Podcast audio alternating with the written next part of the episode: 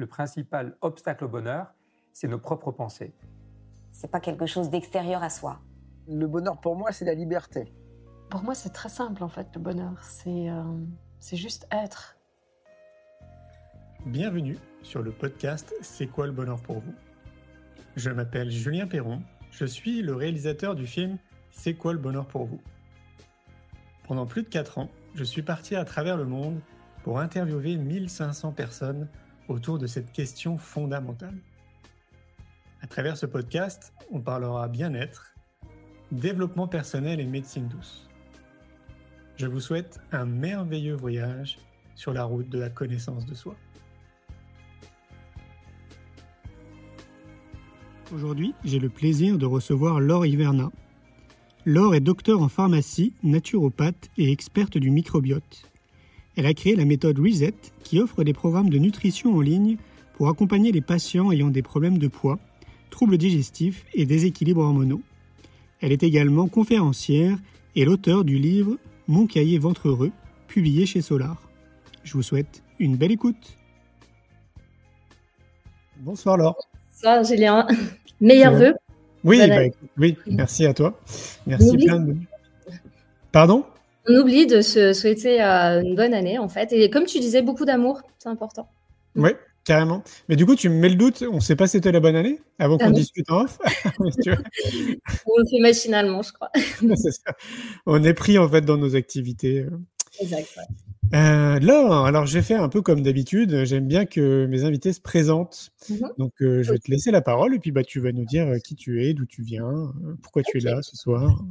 Alors, donc je suis Laure euh, En fait, je suis euh, docteur en pharmacie de formation. Alors, je précise parce que je ne pratique plus en tant que pharmacien. J'ai travaillé de nombreuses années dans l'industrie pharmaceutique. En fait, en pharmacie, on choisit un peu une filière. Un pharmacien n'est pas forcément derrière son comptoir. Moi, je suis partie côté labo, donc vraiment tout ce qui est développement euh, produits, remèdes, médicaments, et surtout le côté donc ce qu'on appelle market access, c'est euh, l'impact qu'un laboratoire a auprès des gouvernements, le côté lobby pharmaceutique en quelque sorte, mise sur le marché, remboursement, etc. Là, je te perds, c'est un peu boring, je te le cache pas, c'est moi aussi ce qui m'a un petit peu euh, déconnecté en fait de ce secteur. Et surtout, ça a été malgré tout vraiment révélateur d'une prise de conscience des systèmes de soins actuels, c'est-à-dire qu'aujourd'hui, euh, tout passe par le médicament. Et en fait, j'avais la chance d'être exposée à des stratégies quand même assez... Euh, de, mise sur le marché de médicaments, notamment maladies cardiovasculaires, cancer, diabète, euh, maladies respiratoires, donc des pathologies lourdes qui tuent énormément de monde. Et je me suis dit, mais finalement, on soigne pas vraiment ces gens parce que les médicaments, ils les prennent à vie, ils sont dépendants, beaucoup de toxicité. Et en fait, surtout, c'est leur hygiène de vie dans la majeure partie des cas, en fait, qui est le problème. Donc, selon moi, d'un point de vue scientifique, en fait, je me suis dit, ça n'a pas beaucoup de sens de soigner de manière très tardive et agressivement alors qu'on aurait pu justement faire de la prévention euh, bien en amont. Et en fait, ça a été un constat très fort en parallèle d'une expérience perso que moi j'ai eue. Euh, sur le plan professionnel, en fait, un burn-out, en fait, qui m'a ramené à cet essentiel et surtout euh, me reconnecter avec des choses qui ont beaucoup plus de sens. Donc, un parcours, je sais, qui est très euh, courant aujourd'hui. Beaucoup de personnes doivent se reconnaître dans ce genre de prise de conscience. Mais euh, du coup, ça m'a fait bifurquer à 180 degrés dans la naturopathie, qui est une médecine aujourd'hui qui est très en vogue. En fait, on en parle beaucoup et heureusement. Parfois un petit peu mal parce que ça manque d'encadrement encore aujourd'hui. Mais voilà, c'est une médecine qui, selon moi, a plein de scientifique. Et euh, donc, pour faire un petit peu euh, on en parlera plus en détail, mais en gros, je me suis vraiment expertisée dans tout ce qui est pathologie du ventre, en fait, au niveau du microbiote intestinal, donc syndrome de l'intestin irritable, dont on parle énormément, beaucoup de personnes souffrent. Euh, j'ai également écrit un ouvrage sur le ventre qui a été publié chez Solar, donc hyper vulgarisé. Comme vous pouvez voir, la couverture est assez fun, donc c'est vraiment une sorte de petit guide pratico-pratique où je vous éduque en fait à comprendre ce qui est normal et ce qui n'est pas normal parce que souvent des problèmes de ventre, euh, on estime que c'est normal d'être fatigué après le repas, de ballonner, d'avoir euh, un transit euh, qui n'est pas régulier. Et surtout c'est pas seulement au niveau digestif, ça peut être des problèmes d'asthme, des problèmes de fatigue, baisse d'énergie, mauvaise immunité, les émotions Bref, c'est central à notre, notre santé et encore dans cette volonté de zoomer en fait vraiment sur quelle est cette cause, je me suis rendu compte, bah, ce que Hippocrate nous disait il y a déjà des milliers d'années, en fait, que tout commence dans le ventre, ça commence dans l'assiette, mais aussi dans la digestion. Donc c'est vraiment le propre, on va dire, de ma mission. Et aujourd'hui, en termes d'activité, c'est principalement, donc j'adore écrire, je partage beaucoup, notamment sur les réseaux sociaux. Vous pouvez me retrouver aussi sur Instagram. Euh, et j'ai créé une méthode en ligne, en fait, pour accompagner des euh, patients, en fait, notamment donc, pas que des problèmes de digestion, mais notamment des ordres euh, métaboliques aussi, par exemple résistance à la perte de poids et aussi hormonale. Donc, ça reste très féminin comme problématique, mais ça s'adresse aussi à, beaucoup d'hommes. Et euh, dans le but de les éduquer dans leur quotidien, parce que la nutrition, c'est vraiment une médecine du quotidien.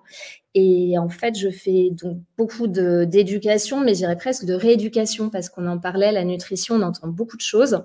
Et parfois, c'est difficile de démanteler un peu les idées reçues qu'on peut avoir sur tout ça. Oui, puis surtout, comme tu le dis à juste titre, on ne nous a pas éduqués. On n'a pas été éduqués à bien manger. Alors, moi, j'entends par bien manger, euh, manger euh, pour que ça nous apporte de la vitalité et de l'énergie. Et pas juste manger parce qu'on a faim et se remplir. Est-ce qu'on mmh. est d'accord là-dessus?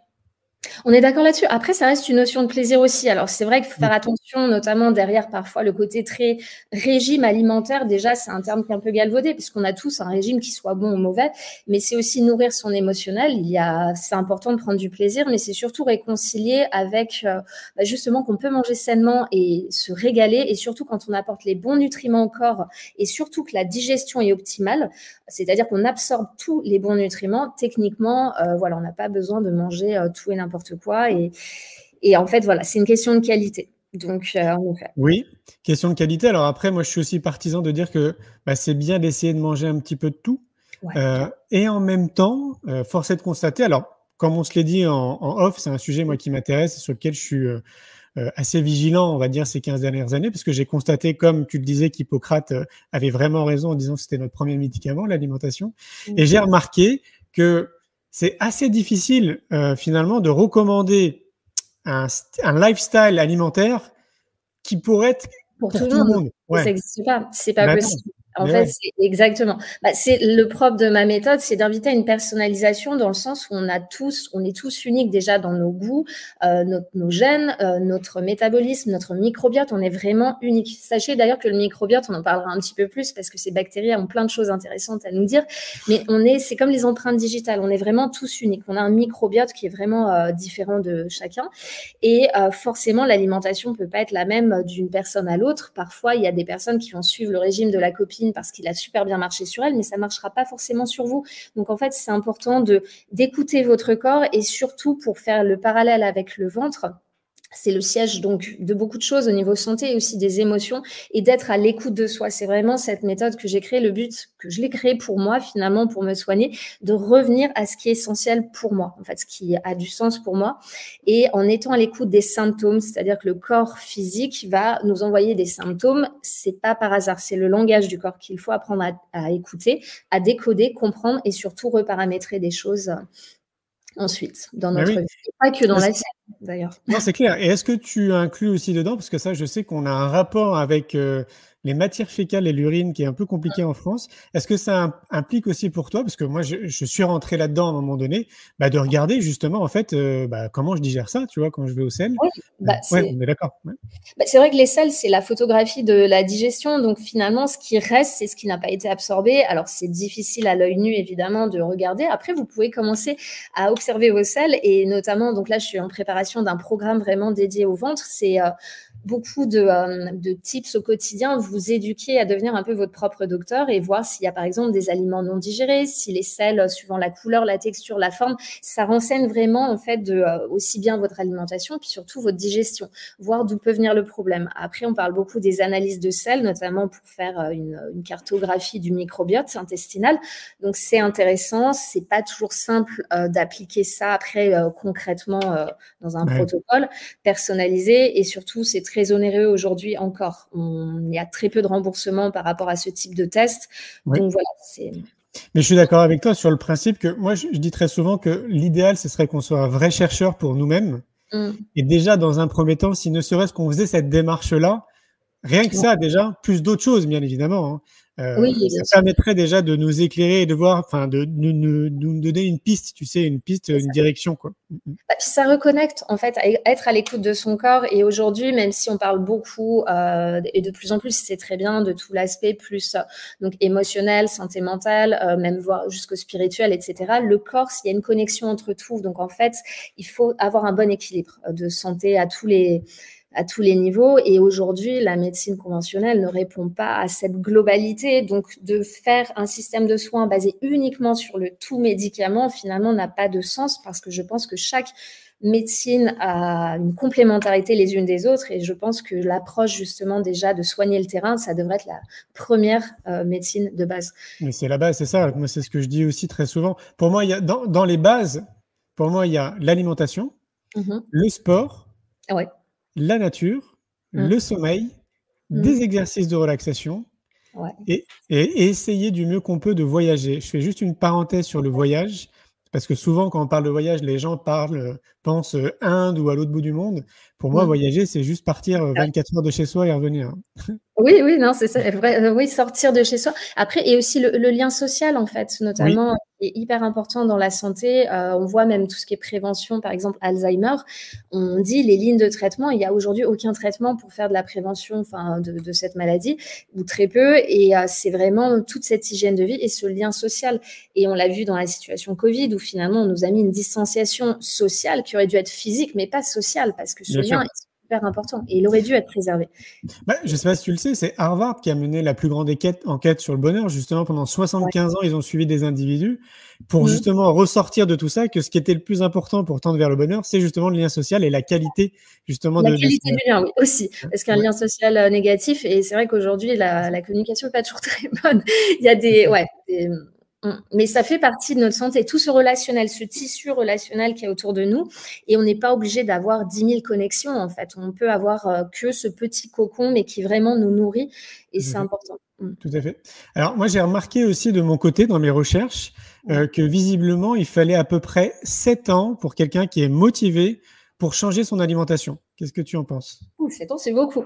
Bah Ouais. écoute, euh, oui, ça me fera des clients au long terme, c'est très bien. Alors moi, je suis un petit peu plus, euh, je- j'ai envie de dire plus optimiste qu'on peut le faire. Alors c'est 7 ans, ça me paraît beaucoup. Je ne sais pas sur quels euh, critères euh, c'est basé, mais c'est vrai que changer ses habitudes, c'est comme arrêter une addiction, c'est-à-dire que voilà, on est accoutumé à des gestes répétitifs, les rituels, et c'est vraiment le, ce médicament-là, en fait, très souvent, par exemple, quand on me consulte ou qu'on achète un, un programme avec moi, on a envie, et c'est bien de tout changer, et c'est super, on a vraiment envie d'appuyer sur cette touche reset. Euh, D'ailleurs, c'est le nom de la méthode, la méthode reset, mais soyons honnêtes, on ne peut pas tout reparamétrer comme ça du jour au lendemain, ça prend du Mm. temps. Et surtout, euh, j'encourage à vraiment faire des petits pas, en fait, après petits pas, mais qu'on va durer. En fait, c'est vraiment cette durabilité qu'on recherche, de faire un, un changement drastique. J'ai envie de dire, tout le monde est capable, plus ou moins, en fait, d'avoir un challenge à un moment donné, se motiver. Mais si tu veux vraiment ancrer ça dans la durée et donc avoir des résultats, il vaut mieux être un petit peu moins, entre guillemets, ambitieux et l'étaler sur le temps. Après sept ans. Mais je pense qu'un chemin de guérison, même si on parle au, au sens large, tout dépend d'où on part, ça prend de nombreuses années, voire toute une vie. Donc, en soi, ça me choque pas. Exactement. ouais. Ce que, ce que j'ai remarqué, c'est que ce qui est peut-être l'un des paramètres le plus compliqué pour beaucoup d'entre nous, c'est, et ça rejoint ce que tu dis, c'est une forme de discipline. Parce que tu vois, pour maintenir dans le temps justement et changer une nouvelle habitude, et donc se créer une nouvelle habitude, il faut avoir une forme de discipline. Et Mm. c'est vrai que bah, c'est assez rare quand tu regardes bien quand même. la discipline. En fait, c'est vrai que moi, de base, par exemple, euh, je déteste la routine. Et pourtant, c'est la routine qui me fait du bien, en fait. C'est tous Ah ouais. ces gestes répétés. Et je pense que, suivant les personnalités, mais d'avoir une base euh, de rituel, en fait, à 80%, on va dire, de, de choses rituelles, mais garder de la spontanéité, du fun aussi dans votre vie. C'est-à-dire que, voilà, j'ai, pour ma part, j'ai pas d'interdit sur la nutrition, hormis une allergie alimentaire. Mon seul critère, c'est la qualité. Donc, ça élimine quand même beaucoup de choses. C'est-à-dire que, voilà, si vous aimez les pizzas, les burgers, Très bien, mais mangez de la qualité en fait. Faites vraiment vous les choses vous-même, etc. Il n'y a pas d'interdit là-dessus. Et c'est le secret de quelque chose qui dure. Si on est trop dans la frustration, Bien sûr. même le plus discipliné finira par craquer. Ouais, complètement. Bah, D'ailleurs, j'ai vu un documentaire il n'y a pas longtemps euh, sur Netflix, qui est une série de quatre documentaires qui s'appelle euh, Dans mon assiette, je crois, quelque chose comme ça, pour ceux qui s'intéressent. Je ne sais pas si tu l'as vu. Mais non, ça parle. Ouais, ça a l'air intéressant. ouais, c'est très très intéressant parce que notamment, bon, ça fait le pont avec ce que tu expliquais au tout début, ce qui t'a amené à changer et à devenir naturopathe. Il y a une partie, à un moment donné, dans ces quatre documents, on parle de ça, bien évidemment, parce qu'il y a une vraie connexion entre l'agroalimentaire et la, pharmaco la bah, pharmacopée. forcément. Euh, et ce qui est intéressant, et pourtant, l'agrochimie aussi, l'agrochimie, ouais. il marche dans la main, oui, c'est sûr. Mm. Et pourtant, moi, ça fait longtemps, je te dis que je suis euh, là-dedans, mais ce, ces quatre documents est venu vraiment générer encore d'autres déclics euh, en moi. Et notamment, on aborde beaucoup le côté euh, viande et poisson dans, dans ces mmh quatre documents. Et c'est vrai que c'est c'est pas évident, je pense, pour une grande majorité d'entre nous, de se dire voilà, moi, je vais dans mon supermarché préféré, euh, de se dire bah tiens, est-ce que cette viande-là que je prends, est-ce qu'elle est bonne? C'est pas évident, non, en effet, parce que le label, déjà, il y a un gros problème au niveau des politiques et dans la législation de ce qu'on communique, etc. Après, il y a de plus en plus de choses qui sont étiquetées, notamment la provenance, la qualité de l'élevage, etc. Mais tout consommateur n'est pas éduqué à ces critères. Il y a le fameux Nutri-Score, très bien le Nutri-Score, mais parfois, il y a des produits en Nutri-Score A qui sont dégueulasses, en fait, que j'approuve absolument pas. Donc, c'est, on a évolué, mais c'est encore une énorme marge d'amélioration. Et euh, c'est vrai que tout est un petit peu lié. Finalement, il y a plusieurs acteurs. Tu as les industriels d'un côté, certains qui ont des, euh, un peu des conflits d'intérêts tous entre eux, euh, les gouvernements qui sont un peu pieds et poings liés avec les, euh, bah, les gros industriels qui font la pluie et le beau temps, euh, voilà, et puis consommateurs. Et aujourd'hui, je pense que c'est un devoir de citoyens, nous, de, de nous éduquer, en fait, nous sensibiliser à ce qu'on achète, de pas acheter bêtement que basé sur le prix, voir aussi le prix euh, ratio prix-qualité, parce que parfois on se dit ça c'est moins cher, mais quand on voit le, la qualité des nutriments, c'est déjà trop cher pour ce que c'est. Et vraiment d'encourager des business qui font de la, de la vraie qualité, des circuits courts du local, manger deux saisons, c'est deux trois tips à savoir, c'est franchement pas si compliqué. Euh, inspirez-vous de bah, d'experts comme moi et plein d'autres en fait, notamment sur les euh, sur internet, on voit beaucoup de choses. Éduquez-vous, sensibilisez-vous, parlez-en autour de vous sans vous blâmer parce que la perfection n'existe pas, mais c'est important que le consommateur reprenne son pouvoir parce qu'on a un vrai pouvoir de boycotter les, méchants. oui, quelque part. Puis moi, surtout de retrouver une santé. Parce que euh, vraiment, moi, j'ai vraiment le sentiment qu'il y a quand même beaucoup d'entre nous, hein, plus de 50% de la population, euh, qui ne sont pas en bonne santé, justement. Ah oui, mais c'est vrai. Et plus. Ah et, par exemple, tu prends alors le critère clinique, ça va être le surpoids, mais le surpoids, c'est surtout, c'est pas seulement esthétique, c'est associé à énormément de pathologies. Et aujourd'hui, bien manger, c'est un devoir de citoyen parce qu'une personne en mauvaise santé coûte très cher aussi à l'État, il faut euh, aussi l'admettre. Et surtout, euh, on voit de plus en plus, notamment dès l'école, l'adolescence, même l'enfance, de plus en plus de cas d'obésité, de surpoids. C'est catastrophique. Oui, et alors moi je vais même plus loin que ça, parce que je dis que c'est une responsabilité citoyenne, c'est assez proche de ce que tu dis, mais plus globalement dans le sens où c'est assez facile à mesurer pour ceux qui le vivent, un peu moins pour ceux qui ne le vivent pas. Mais quand tu as trouvé justement cette forme de discipline et que tu as mis en pratique dans ta vie tout ce qui fait en fait que tu puisses remplir tous tes réservoirs d'énergie, qui te permet d'être bien dans ton corps, d'être bien dans ta tête, donc du coup d'être un peu rayonnant, tu sais, puis bah, d'être bien, bah, potentiellement, c'est une source d'inspiration pour les gens autour de toi. Et c'est ça, en fait, pour moi, là, notre responsabilité citoyenne, c'est de dire que potentiellement. Mais oui, mais oui, c'est ça. Tu le fais pour toi, déjà, on va dire en priorité, bien évidemment, mais parce que ça a un impact après sur le collectif. Ouais, sur le collectif. Et puis, ne serait-ce que déjà dans ton réseau familial, amical, etc. Après, et puis toutes les, euh, bah, la descendance et, et les, les, les, personnes au-dessus. C'est vrai qu'on a un levier d'éducation aussi pour nos parents, les générations du dessus. Et, euh, mais il y a beaucoup de choses à faire et je pense déjà aussi dans les formations, euh, par exemple, je pense qu'à l'école, on devrait avoir des cours de cuisine, apprendre aux bah enfants. Pourquoi? Faut bien manger. Surtout même à l'adolescence, on voit beaucoup de personnes, euh, que ce soit des, des, enfants qui sont mal dans leur peau, qui vont se réfugier dans les sucreries, tout ce qui est sucré, les gâteaux le sucre, c'est vraiment le pire poison, enfin les mauvais sucres euh, industriels. Et des jeunes filles aussi qui vont être en, période un petit peu, euh, voilà, qui se cherchent un petit peu. Les revues dans les magazines vont s'identifier, il faut que je perde du poids, donc ne plus rien manger. Et elles vont associer aussi l'alimentation à une prise de poids, alors que non, pas forcément. Si tu manges bien, si tu prends pas forcément de poids. Et ça, ça peut causer énormément de dégâts au long terme, en fait, sur la santé de ces jeunes filles notamment. Et c'est vrai que d'avoir des cours, je pense qu'il y en a de plus en plus mais pas assez qui soit vraiment dans le programme de l'éducation nationale, en fait. Ben oui, Après, moi, je dis très souvent aussi aux, gens, euh, notamment dans mon bouquin, de remettre de la cuisine, tu sais, dans leur vie, de cuisiner. parce que c'est vrai que la société nous a essayé en gros de nous simplifier la vie avec des micro-ondes, avec des plats qui sont tout préparés et qui Mmh. sont, comme tu dis, remplis de sel, remplis de sucre, etc. Oui, et donc, du coup, on ne cuisine plus. Sous prétexte que, bah, et bien évidemment, ça nous fait gagner du temps de mettre un plat au micro-ondes ou tu vois, c'est ça l'objectif derrière, c'est de nous faire gagner du temps. Mais cuisiner, je ne sais pas si tu dirais le contraire, mais moi, ça ne met pas beaucoup de temps en fait de cuisiner. Non, non, non. Enfin, après, tout dépend ce que tu cuisines. Si tu es un grand Oui. chef et que tu adores, tu peux faire des plats géniaux. Bah Bah, oui. Moi, c'est vrai que je suis un très bon exemple parce que de base, je n'aimais pas du tout cuisiner. J'étais vraiment nulle en cuisine et je n'ai pas eu le choix par rapport à justement le problème au niveau digestif que j'ai développé. Bon, le fameux syndrome de l'intestin irritable, hein, c'est euh, des pathologies, enfin, c'est pas une pathologie, c'est un syndrome, mais dont beaucoup de personnes souffrent. Euh, donc, j'ai dû rééduquer toute mon alimentation, en fait, réapprendre à manger et ça a commencé par me mettre euh, derrière mes fourneaux. Et en fait, j'ai vraiment envie, et notamment la méthode que j'ai créée, elle s'adresse à ces personnes qui n'ont pas envie de passer des heures en cuisine de faire des recettes très simples en fait qui sont super bonnes à la santé et bonnes en goût parce que je suis hyper gourmande comme beaucoup. Et j'avais vraiment pas envie de compromettre le goût et on peut vraiment faire des choses super sympas. Il y a plein de petites astuces à Oui. avoir. Il faut composer ses placards acheter pas mal d'épices. On a tendance à se réfugier derrière le sel ou le beurre pour assaisonner finalement les plats ou les cuisiner alors que tu peux avoir plein d'épices euh, d'herbes etc et des techniques qui sont vraiment super malines très simples et quand j'entends euh, je n'ai pas le temps ou je n'ai pas l'argent de bien manger, ça, ça me met hors de moi. Parce qu'aujourd'hui, on peut vraiment, même avec un petit budget, en fait, en achetant du local de saison, euh, même la source végétale est souvent moins chère que la source animale, notamment. Mm. Euh, notamment, l'OMS recommande, euh, je crois que c'est à peu près minimum 50% des repas végétariens, même si on n'est pas forcément vegan, Mm. pour une bonne santé. Donc voilà, ce sont de fausses excuses que les industriels nous ont un petit peu mis dans la tête. Et aujourd'hui, essayez de voir aussi le temps que vous gagnez en espérance de vie, finalement, en cuisinant. Oui, c'est vrai. Et franchement, moi, mis bout à bout, moi, je cuisine beaucoup à la vapeur. Ouais. Mis bout à bout, ça va me prendre allez, peut-être euh, allez, 10 minutes, 15 minutes le temps de découper mes légumes. Après, Oui, c'est c'est cool. Parce Après, tu fait autre chose, c'est ça. Ben ça oui, ça te laisse du temps pour faire autre chose. Enfin, oui, oui, pour moi, c'est voilà. Et déjà, ne serait-ce que de remettre ça déjà dans sa vie, je pense que c'est déjà Ah, bien. c'est parce un que- énorme step. Ouais, c'est Ben ouais, c'est ça. Parce que ça t'amène du coup à consommer plus de légumes, aussi peut-être probablement plus de fruits.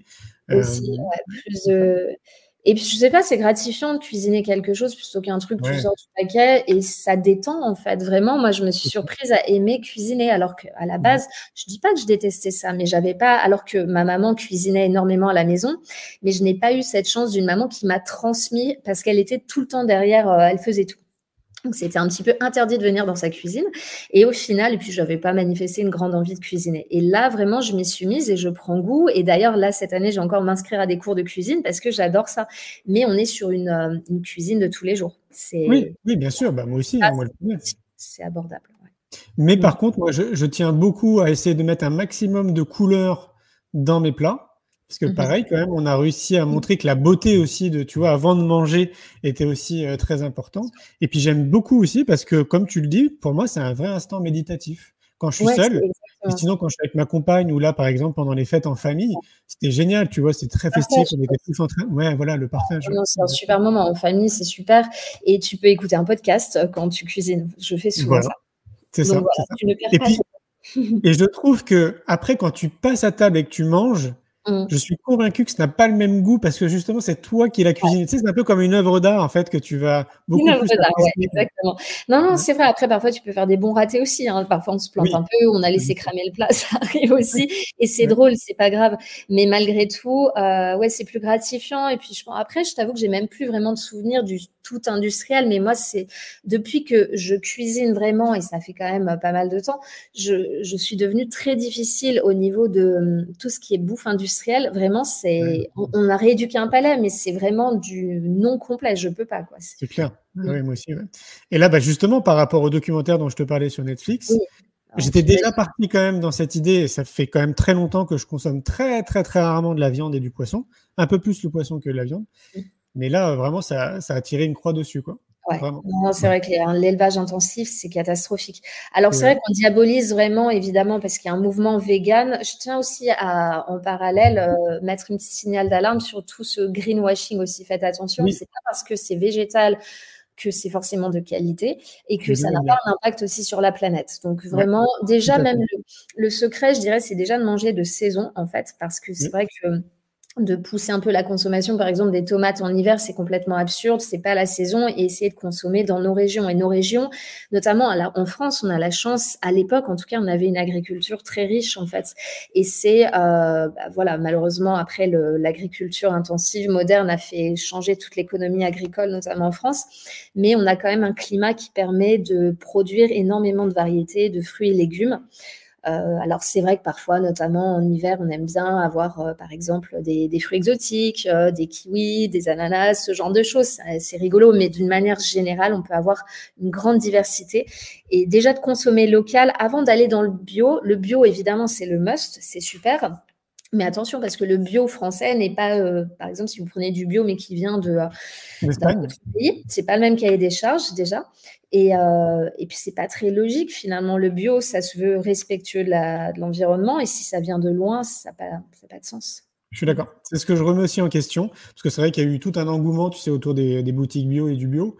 Mais quand tu regardes bien sur les étals, parce que moi, du coup, j'y vais quand même assez régulièrement, euh, tu vois bien en fait qu'une grande majorité quand même hein, des légumes et des fruits, ils viennent pas forcément de France. Hein. Ouais. pour moi, ça, ne va pas en fait, les deux.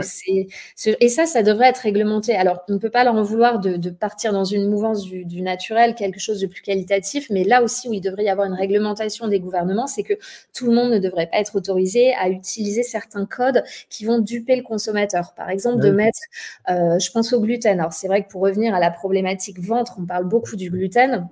Aujourd'hui, le gluten, donc c'est une protéine qui est contenue dans beaucoup de céréales, mais surtout le, blé notamment, qui a muté en fait sous les effets des pesticides, l'agriculture intensive, et aujourd'hui, énormément de personnes non plus l'arsenal enzymatique pour bien assimiler, digérer ce gluten. Et surtout, on a désingué le microbiote à cause des pesticides. Euh, voilà, soyons nets, notre microbiote, euh, il est le reflet de, euh, des terrains, de la terre aujourd'hui qui est complètement aseptisé par les, les antibiotiques et les pesticides côté terre.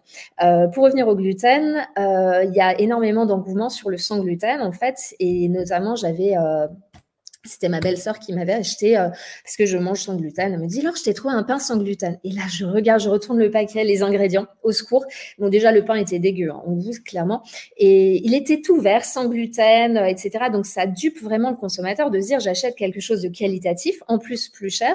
Il y avait presque une trentaine d'ingrédients dans ce pain. Alors que le pain, rappelons-le, c'est farine, eau, sel la levure et c'est tout. Et là, il y avait, mais vraiment, des, il y avait de l'huile de palme, des agents de euh, enfin, conservateurs, euh, des, textures. Enfin, c'était mais hallucinant. Donc, faites vraiment attention quand il y a plus de 3, 5 ingrédients qui n'ont rien à faire là, reposez le, le produit. C'est mon seul conseil. Mais oui, c'est ça. Et donc, je reviens à ce que tu disais. Il manque vraiment drastiquement de mm. l'éducation autour de notre, de notre alimentation. Vraiment, c'est pour moi, c'est un des maillons qui manque, mais comme dans le domaine de la santé globalement, en fait, on n'est pas éduqué à prendre soin de nous, hein, tout simplement. Non, et puis franchement, pour être très honnête, euh, même dans les facs de médecine, de pharmacie, les écoles d'infirmières, on ne parle, on parle très peu de nutrition. Alors qu'on est censé être des experts de la santé. Moi, la nutrition, j'ai vraiment appris, euh, même si j'aurais très bien pu, dans la mesure où la naturopathie aujourd'hui est une médecine non réglementée, j'aurais pu, par mon bagage de pharmacie, m'auto-former amplement parce qu'on sait euh, apprendre, etc. Mais j'avais vraiment besoin de refaire une formation, ces formations de trois ans, et, et j'ai appris plein de choses qu'on enfin qu'on n'apprend pas dans les facs. Et aujourd'hui, c'est, ce serait bien d'avoir un peu plus de, de ce genre de, médecine, euh, voilà, pour tout professionnel de santé. Ce que tu sous-entends, c'est que vous êtes conditionné à la fac mmh, pour percevoir. clairement. Ouais, c'est ça. Oui, et mmh. tout le monde ne s'en rend pas forcément compte. Et donc, si, donc j'imagine que rares sont les gens comme toi qui, à un moment donné, sont peut-être un peu plus ouverts d'esprit, je ne sais pas si c'est le terme, hein, je juge personne, et qui se disent, bah, tiens, peut-être que ce serait intéressant de voir aussi ce qui se passe à l'extérieur. Alors, il y en a de plus en plus, il y a encore deux écoles. Euh, on l'a vu beaucoup avec la situation Covid, ça a été une scission assez forte. Aujourd'hui, euh, je fais aussi de la formation professionnelle, notamment via des labos, et je rencontre des professionnels de santé comme moi, en fait, qui sont issus de médecine conventionnelle et qui se sont formés à la médecine préventive, naturelle, euh, quelle que soit la formation ensuite. Il y a beaucoup de naturopathes, malgré tout, 100%, c'est-à-dire qu'ils n'ont pas forcément un autre bagage médical, donc ils sont vraiment formatés que médecine euh, naturelle, on va dire. Euh, mais il y a de plus en plus de pharmaciens qui, voilà, de généralistes aussi un petit peu, mais pas tant que ça en fait. Moi, j'aurais plus des spécialistes, euh, certains spécialistes qui vraiment font face à le on va dire, le, désert euh, de solutions thérapeutiques pour certaines pathologies. Par exemple, pour prendre l'exemple du, euh, euh, du syndrome de l'intestin irritable, j'ai changé notamment avec un gastro-entérologue qui diagnostique, en fait, ça peut être soit le généraliste ou le gastro, qui diagnostique, qui fait ta coloscopie, des diagnostics d'élimination, bam, tu as le syndrome de l'intestin irritable, le syndrome poubelle. Mais concrètement, comment on l'aide ce patient? Il y a zéro solution. Donc, on va lui donner des anti-inflammatoires, des antidépresseurs, des anti-tout et n'importe quoi, mais on ne soigne pas le problème. Et très clairement, il m'a dit aujourd'hui, c'est vraiment vers des naturopathes ou des diététiciens que je vais euh, orienter un patient parce que c'est eux qui peuvent prendre en charge ce genre de pathologie. Et voilà. Donc il y a, une ouverture de plus en plus, mais il y a encore, il y a vraiment les deux écoles et souvent c'est euh, soit comme moi on est très ouvert à ça, soit c'est pro-médicaments et, faut, et beaucoup sont encore à se demander vraiment si l'alimentation a un impact sur notre santé. Mais regardez juste l'étude à taille humaine autour de vous. Les gens en surpoids qui donc mangent mal sont en mauvaise santé. Et la situation Covid a été flagrante. Aujourd'hui, on avait des profils à risque de plus en plus jeunes. Et souvent, c'était des profils euh, avec des comorbidités, en surpoids, qui avaient des vrais problèmes de santé. Bien sûr. C'est sans compter aussi d'ailleurs, alors j'ai pas le, nom des études, mais je sais que je l'ai lu plusieurs fois, euh, mmh. le fait que maintenant on réussit justement à faire le lien entre ce qu'on mange et notre façon de penser, notamment nos émotions. Il y a mmh, vraiment un lien entre les deux. Tu es, OK avec ça ouais? Ah oui, complètement. Bah, d'ailleurs, j'ai euh, juste pour partager une petite anecdote, en fait, j'avais fait un, test. Alors, c'est vrai que notamment chez, la femme, mais on a tous évidemment une santé émotionnelle, mais chez la femme, il peut y avoir des petits rebondissements suivant les, hormones et les cycles. Euh, donc, pour ma part, le fameux syndrome prémenstruel qu'on peut avoir notamment euh, en phase avant d'avoir nos règles, notamment. j'ai fait un protocole qui que je vais pas rentrer dans les détails parce que c'était vraiment un pur test cobaye et que je ne le recommande absolument pas mais c'était une sorte de, protocole vraiment d'éviction avec du jeûne, etc. Mais c'était très, euh, très, euh, euh, enfin, très intense. Mais en revanche, pendant à peu près trois semaines, j'ai eu un reset complet en fait au niveau de l'alimentation euh, et j'ai vu mon moral et vraiment mon syndrome prémenstruel, je ne l'ai pas eu. J'ai eu mes règles sans m'en rendre compte. C'était, mais c'était hallucinant de voir en fait finalement et c'est assez logique parce que déjà on centralise beaucoup de choses au niveau du ventre. Il y a une vraie connexion avec euh, l'intestin et le cerveau en fait entre les deux et surtout une, une digestion qui n'est pas optimale, elle crée, elle génère beaucoup d'inflammation et ça envoie aussi euh, énormément en fait de molécules qui vont venir impacter tout le système nerveux. Donc ça a un impact euh, évidemment sur la santé émotionnelle et par exemple il y a beaucoup de dépression. Euh, la cause, le problème, c'est au niveau de l'intestin. C'est en fait le reflet d'un intestin malade. Donc évidemment, oui, l'alimentation a un gros impact sur nos émotions. Mais ce qui est dingue, c'est qu'une grande majorité d'entre nous n'arrive pas justement à s'en rendre compte. Comme tu le dis, je je sais pas moi, des, euh, tu vas péter peut-être très souvent ou euh, tu vas avoir de temps en temps mal ici, mais en fait, bon, bah voilà, après ça passe. c'est normal, c'est ça, ouais. c'est faire la différence entre ce qui est normal et pas normal. Et aujourd'hui, euh, souvent, ça peut aussi aller dans l'inconfort, c'est de l'intime aussi, tout ce qui est alimentation au niveau du ventre, etc. On n'a pas très envie de parler de ça. Et les professionnels de santé ne nous y invitent pas, en fait, à en parler. Euh, et c'est justement le, souci de, euh, voilà, de, vous rendre compte ce qui euh, finalement est le langage de votre corps qui vous envoie le signal qu'il y a un truc, qu'il y a quelque chose qui ne va pas. Et que voilà, votre alimentation, et pas que l'alimentation, puisque on peut somatiser beaucoup de choses au niveau émotionnel qui vont impacter notre digestion, notre ventre, etc. Donc, ouais. Oui, puis alors, à l'heure d'aujourd'hui, j'aurais pas eu le même discours en 2003. Alors 2003, je dis 2003 parce que c'est l'époque où moi j'ai créé mon entreprise. Euh, et à l'époque, euh, ne serait-ce que de parler de bien-être, ne serait-ce que le mot bien-être, encore moins par exemple yoga, méditation. Là, tu étais un gourou, euh, tu faisais partie d'une secte. je peux dire qu'il n'y avait pas autant d'informations qu'on peut avoir maintenant. Alors bon, il y a un côté positif et négatif, c'est-à-dire que bah, du coup c'est un peu compliqué parce qu'il y a trop d'infos. Euh, notamment dans le monde de l'alimentation. Je trouve qu'il y a quand même beaucoup, beaucoup d'informations, que ce soit sur YouTube, dans les livres, les conférenciers. Enfin, vraiment, c'est il y a un trop plein peut-être. Et donc, du coup, je peux comprendre que pour une personne qui est motivée, par exemple, qui nous écouterait ce soir ou un autre jour et qui a envie de passer à l'action derrière, je peux comprendre que c'est. Ouais, c'est ça. Euh, mais en même temps, moi, j'ai envie de dire, euh, écoutez votre intuition. C'est-à-dire, c'est déjà un, un, très bon signe en fait de se dire bon alors par quoi je commence? Trouve que c'est déjà le, premier pas, en fait, tu vois, quelque part. Et après, bah voilà, la première information qui arrivera, ça peut-être la bonne ou pas, mais au moins, ça, ça sera le, tu sais, le, le début de quelque chose, quoi. Non, mais c'est marrant ce que tu dis, l'intuition, et c'est rigolo. Je ne sais pas si c'est un rapport avec ce que tu dis vraiment, mais il y a beaucoup de personnes qui m'ont dit euh, qui m'a envoyé un message en disant j'ai comme été attirée par ton livre. Et je sentais que ce livre il y avait un message qui a été délivré et ce côté voilà intuitif de se dire et par exemple si vous tombez sur cette vidéo allez voir mon compte Instagram j'ai sûrement de belles informations à vous divulguer. Et après avec d'autres euh, évidemment plein d'autres informations.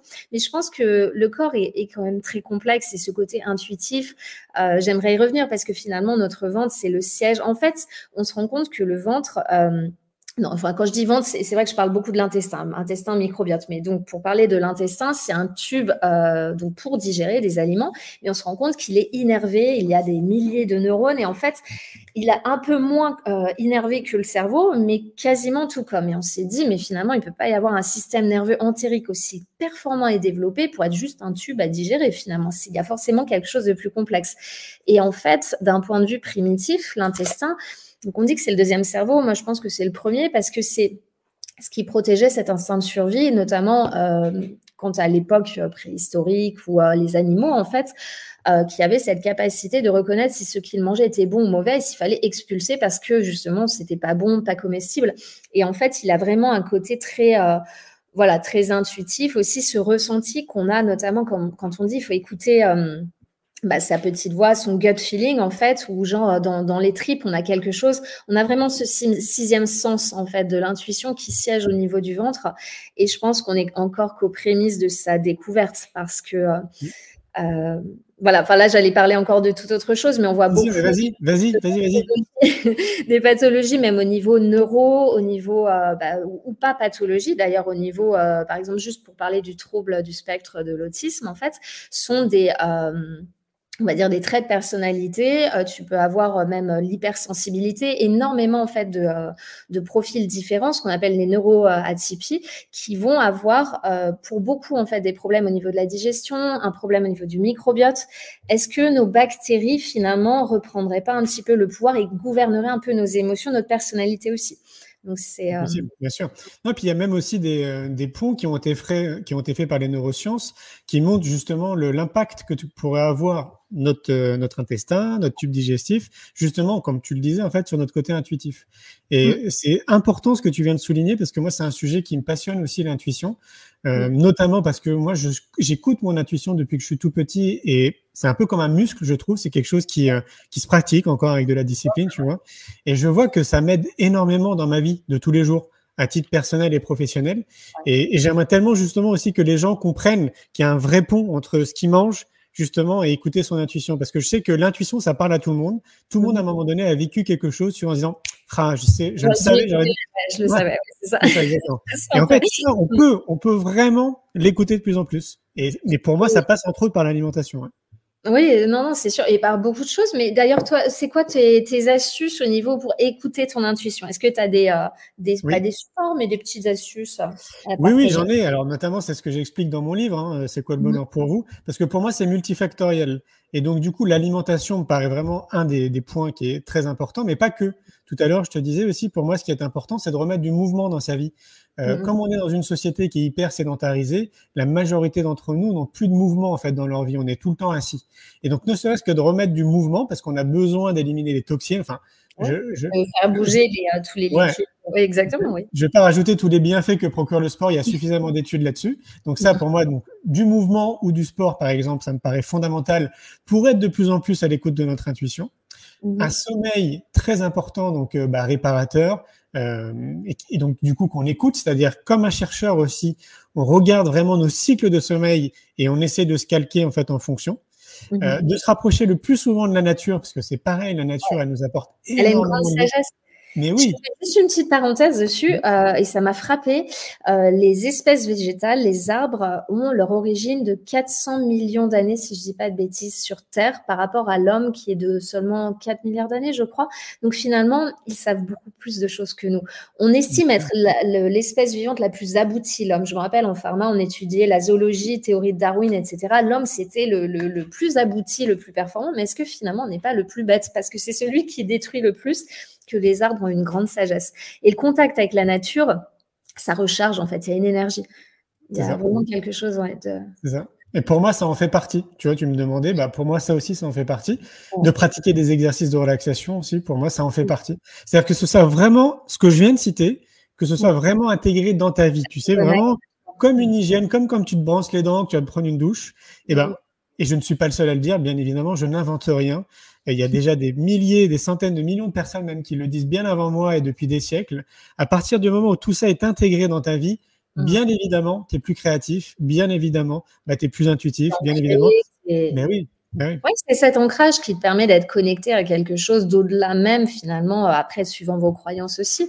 Euh, et c'est vrai que l'intuition, il peut y avoir une connexion euh, avec l'âme, en fait. C'est-à-dire d'être au-delà du corps, du corps physique. Et c'est intéressant. c'est vrai que moi, j'ai toujours été aussi comme toi, je pense.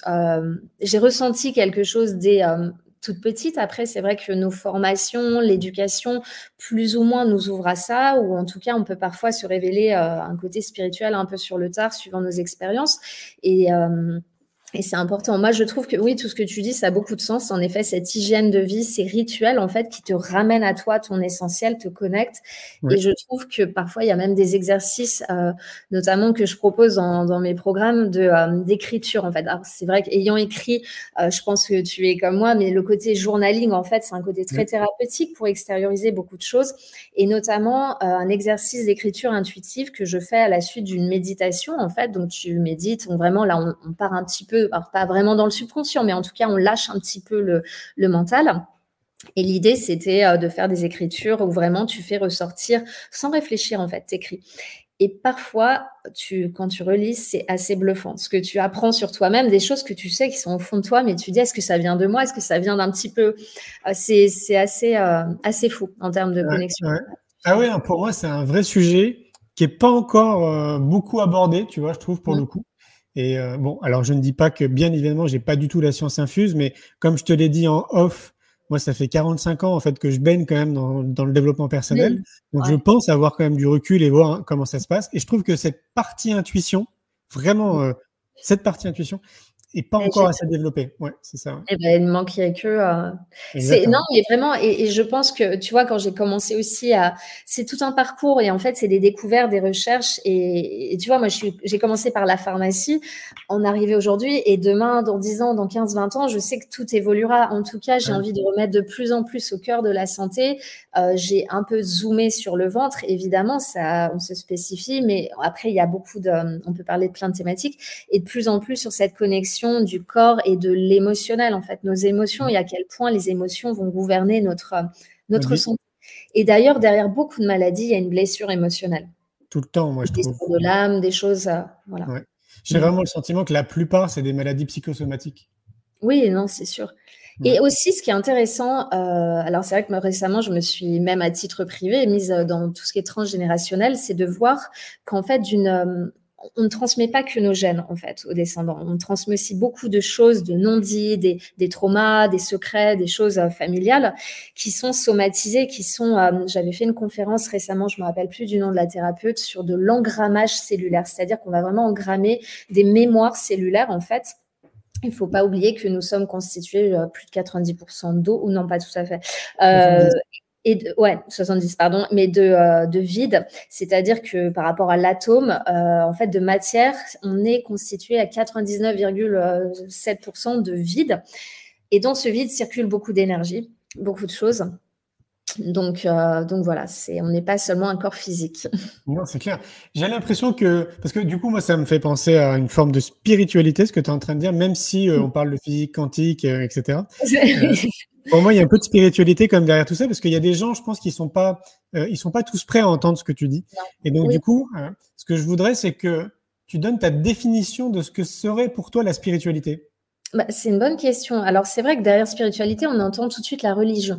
Euh, donc, moi, par exemple, je, pour mon exemple, c'est que j'ai toujours été élevée dans, une, euh, dans la religion chrétienne, donc je suis vraiment euh, baptisée, confirmée la totale, sans être vraiment trop présente. C'est, voilà, mais c'était des, traditions, on va dire mais j'ai toujours déconnecté avec cette religion-là. Alors, non pas la religion en tant que telle, mais l'interprétation qu'on en fait. Il y a plein de choses qui me choquaient, qui me parlaient pas. En revanche, j'ai toujours ressenti qu'il y avait quelque chose d'autre de plus. J'ai toujours eu foi en quelque chose d'autre Et pour moi, ma religion, c'est la nature, en fait, et vraiment que je trouve très mystérieuse et pleine de, pleine de secrets, qui est vraiment passionnante et parfaite, en fait. Elle est vraiment tellement bien pensée qu'il y a forcément quelque chose au-delà de, ça.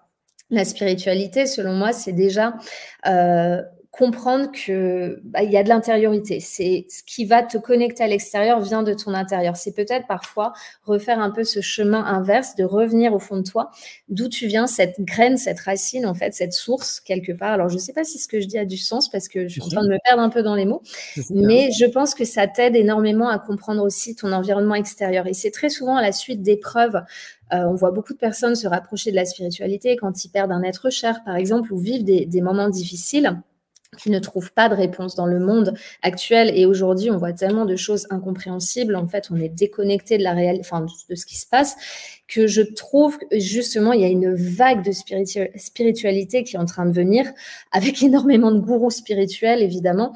Euh, mais quelque part, il y a un besoin, il y a une demande de compréhension. Et aujourd'hui, je pense que les sociétés... Euh, euh, modernes, en fait, ont déconnecté le corps de l'esprit, alors que finalement, à l'origine, sûrement dans les, euh, les époques bien, euh, bien avant nous, au Moyen Âge, etc., il y avait beaucoup plus de gens très croyants, voilà, qui avaient une foi beaucoup plus forte, en fait.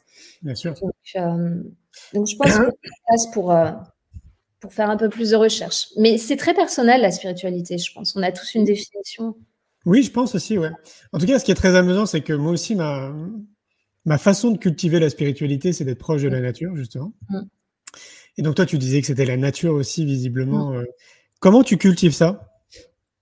Alors, euh, avec la nature, alors c'est marrant parce que j'avais fait une retraite de yoga euh, dans un. Alors, j'ai voulu ma toute première retraite de yoga. J'adore le yoga, mais un yoga très occidental finalement, pas trop, euh, voilà. Et je me suis dit, je vais faire une retraite dans un ashram. Sauf que c'était en France, donc le ashram en France, ça me parlait pas trop. c'était un peu bizarre. Et honnêtement, ça a été la pire expérience de ma vie parce qu'on s'est mmh. retrouvés enfermés dans ce, ce temple bouddhiste H24. Enfin, on était à faire de la méditation en plus de groupe dans le silence. C'était une source d'angoisse. Euh, enfin bref, je suis partie en courant. Et en plus, ce moment-là, il faisait super beau. C'était près de euh, Orléans. Il y avait une nature, une forêt à côté. Et, en fait, je prenais mon vélo et je partais. Et, pour moi, c'était là où je voulais me recueillir. Donc euh, voilà, les prochaines retraites, elles se font forcément en pleine nature, puisque ça n'a pas trop de sens d'être enfermé dans un temple. Mais j'essaie de mettre au maximum la nature. Alors c'est vrai que je viens d'une euh, d'origine, c'est un petit village, c'est en pleine nature, donc je suis vraiment cette éducation très nature. J'ai toujours été attirée par les villes, mes parents bougeaient beaucoup, donc c'est vrai que j'ai ce côté citadine aussi que j'adore. Donc je te parlais, j'ai pas mal bougé aussi, même notamment en Angleterre. Je suis allée en Chine. Il y a un moment donné dans, on va dire ma jeunesse, vers 25 euh, ans, j'avais qu'une envie, c'était de partir, de bouger. Et ensuite, suite à ce burn-out, j'ai eu vraiment eu besoin de ce retour aux sources, reconnexion à la nature. Je pense que c'est une question d'équilibre, mais pour moi, la nature, elle doit être euh, présente. Et notamment Londres, je te parle de Londres, j'adore cette ville parce qu'il y a énormément de parcs. C'est pas comme Paris qui est très étouffant, c'est hyper aéré mmh. et il y a une vraie, euh, une qualité de vie euh, nature qui est très présente. Oui, puis alors si on pense au même parc, il y a mmh. des arbres dans ce parc, pour ceux qui sont sensibles justement aux énergies, qui sont incroyables. C'est lequel Alors, Bata Richmond, qui est magnifique. Richmond ouais, c'est lui. Alors, tu en as plein à Londres. Les... C'est pas le plus connu. Pour ceux qui connaissent pas trop, tu as Hyde Park, évidemment, qui est le parc, euh, très connu. Mais Richmond, il est super beau parce qu'il est, il est très sauvage, en fait. Et tu as des animaux et il y a des cerfs. Vraiment, il est magnifique. C'est mm. ça, c'est ça. Euh, ouais, bah, tu vois, moi je te rejoins aussi là-dessus parce que tu disais, euh, bah, ça, ça, semble mieux pour toi de revenir en pleine nature quand tu as besoin de faire des moments de retraite. Et moi, c'est ce que je fais de manière très simple. Je pars avec euh, ma tante, euh, donc ma tante pour dormir, hein, pas ma tante euh, familiale. donc, je, pas, c'est vrai. Et je pars bivouaquer, en fait, tu vois. Donc, je dors une nuit, par exemple, dans un endroit que j'aime bien, généralement qui est beau. Et je mmh. t'assure que c'est dingue quand même, parce que juste une nuit, donc on va mmh. dire 24 heures, en tout et pour tout, le temps que je randonne, que je me pose, c'est en fait c'est un mont qui est magnifique, qui donne sur un lac qui est splendide. Donc mmh. voilà, le temps que je revienne le lendemain, 24 heures après, j'ai l'impression d'être parti une semaine. C'est mmh. Ah ouais, c'est vraiment très, très ressourçant. Mais oui, ça, me fait penser, j'avais fait un voyage euh, au Costa Rica qui est très connu pour. Euh, est-ce que c'est encore considéré comme une zone bleue, je crois? Euh, Costa Rica, non, c'est. Ah, si, si, il me semble, oui. Il me semble, non, un doute. je ne sais plus exactement, mais c'est très, très. Euh, enfin, ils préservent à fond la nature et c'est vraiment, ils ont raison parce que c'est magnifique comme pays. Et j'avais euh, dormi. Alors, je suis une grande peureuse, je suis pas très branchée safari, même si c'est magnifique, mais je suis vraiment une trouillarde en fait. Mais on s'est retrouvé dans un resort, euh, un éco, pardon, un éco, dans un voilà dans un, une réserve en fait. Euh, donc il n'y a pas au Costa Rica, il n'y a pas des voilà, mais il peut y avoir des euh, wildcats, ils appellent ça, donc des pumas, des, des ah peut-être pas des lynx, mais bref, bon des, des, chats pas aussi gentils que le tien euh, qui est tranquillou sur le canapé, t'as pas envie d'être à côté. Mais en fait, on est dans leur environnement, donc finalement ils ont même peur de nous. En soi autant qu'on a peur, donc ils viennent pas forcément vers nous. Et en fait, on dormait dans une sorte de de petites euh, tentes ouvertes, il n'y avait pas de mur, donc en pleine nature. Et là, tu as zéro pollution euh, lumineuse, c'est vraiment le noir complet. Mais c'est un côté hyper libérateur aussi, même se doucher en pleine nature dehors. En ouais, j'adore. Mais c'est vraiment euh, ressourçant en fait. Il y a quelque chose. ouais. ouais. Mm. Bah oui, parce que comme tu le disais, moi je suis convaincu que, et d'ailleurs l'histoire le montre, hein, on est né quand même dans la nature. Donc, je crois mm. qu'elle fait normalement partie entièrement de nous et on s'est complètement déconnecté d'elle avec euh, nos villes, en fait, hein, tout simplement. et, euh, et, puis d'ailleurs, en fait, pour ceux qui auraient des doutes, moi, je défie quiconque d'aller marcher une heure, une heure et demie dans une forêt, de sortir de là en étant, euh, tu vois, pas bien ou en colère. Ou, non, ça calme. Bah et en fait, nos vies sédentaires n'apportent que 20% du, euh, de l'oxygène, de nos besoins en oxygène au niveau cellulaire. Donc en fait, c'est là où tu euh, développes un maximum, c'est le terreau parfait pour avoir des mutations cellulaires et des cellules qui, ont euh, voilà, un stress oxydatif, cellules cancéreuses. Donc vraiment, s'aérer, c'est super important. Faire du sport aussi. Après, la nature, moi, par exemple, c'est l'eau aussi que j'aime beaucoup. J'adore nager. Mmh ces éléments qui te font du bien. Oui, c'est ça. C'est à chacun, comme je vous disais, en tant que chercheur, de vraiment de trouver euh, quel est l'élément qui lui convient le plus au niveau de l'alimentation, du sport, de la nature, etc. Mmh. D'être vraiment un chercheur euh, pour soi-même. Oui, c'est ça. Euh, je vois que le temps passe très très vite, comme, comme d'habitude. si tu avais, je sais pas, un, dernier conseil à donner aux gens qui nous écoutent, ce serait quoi? Bah, je dirais d'écouter sa, sa, petite voix intérieure. Alors, c'est pas toujours évident, on est souvent hyper influencé, influençable euh, par beaucoup de choses, mais surtout, ayez cette curiosité de comprendre. Ne prenez pas, même ce qu'on dit là, par exemple, ne le prenez pas pour acquis. Cherchez et réfléchissez et surtout, osez penser. Ça, c'est super important, réfléchir.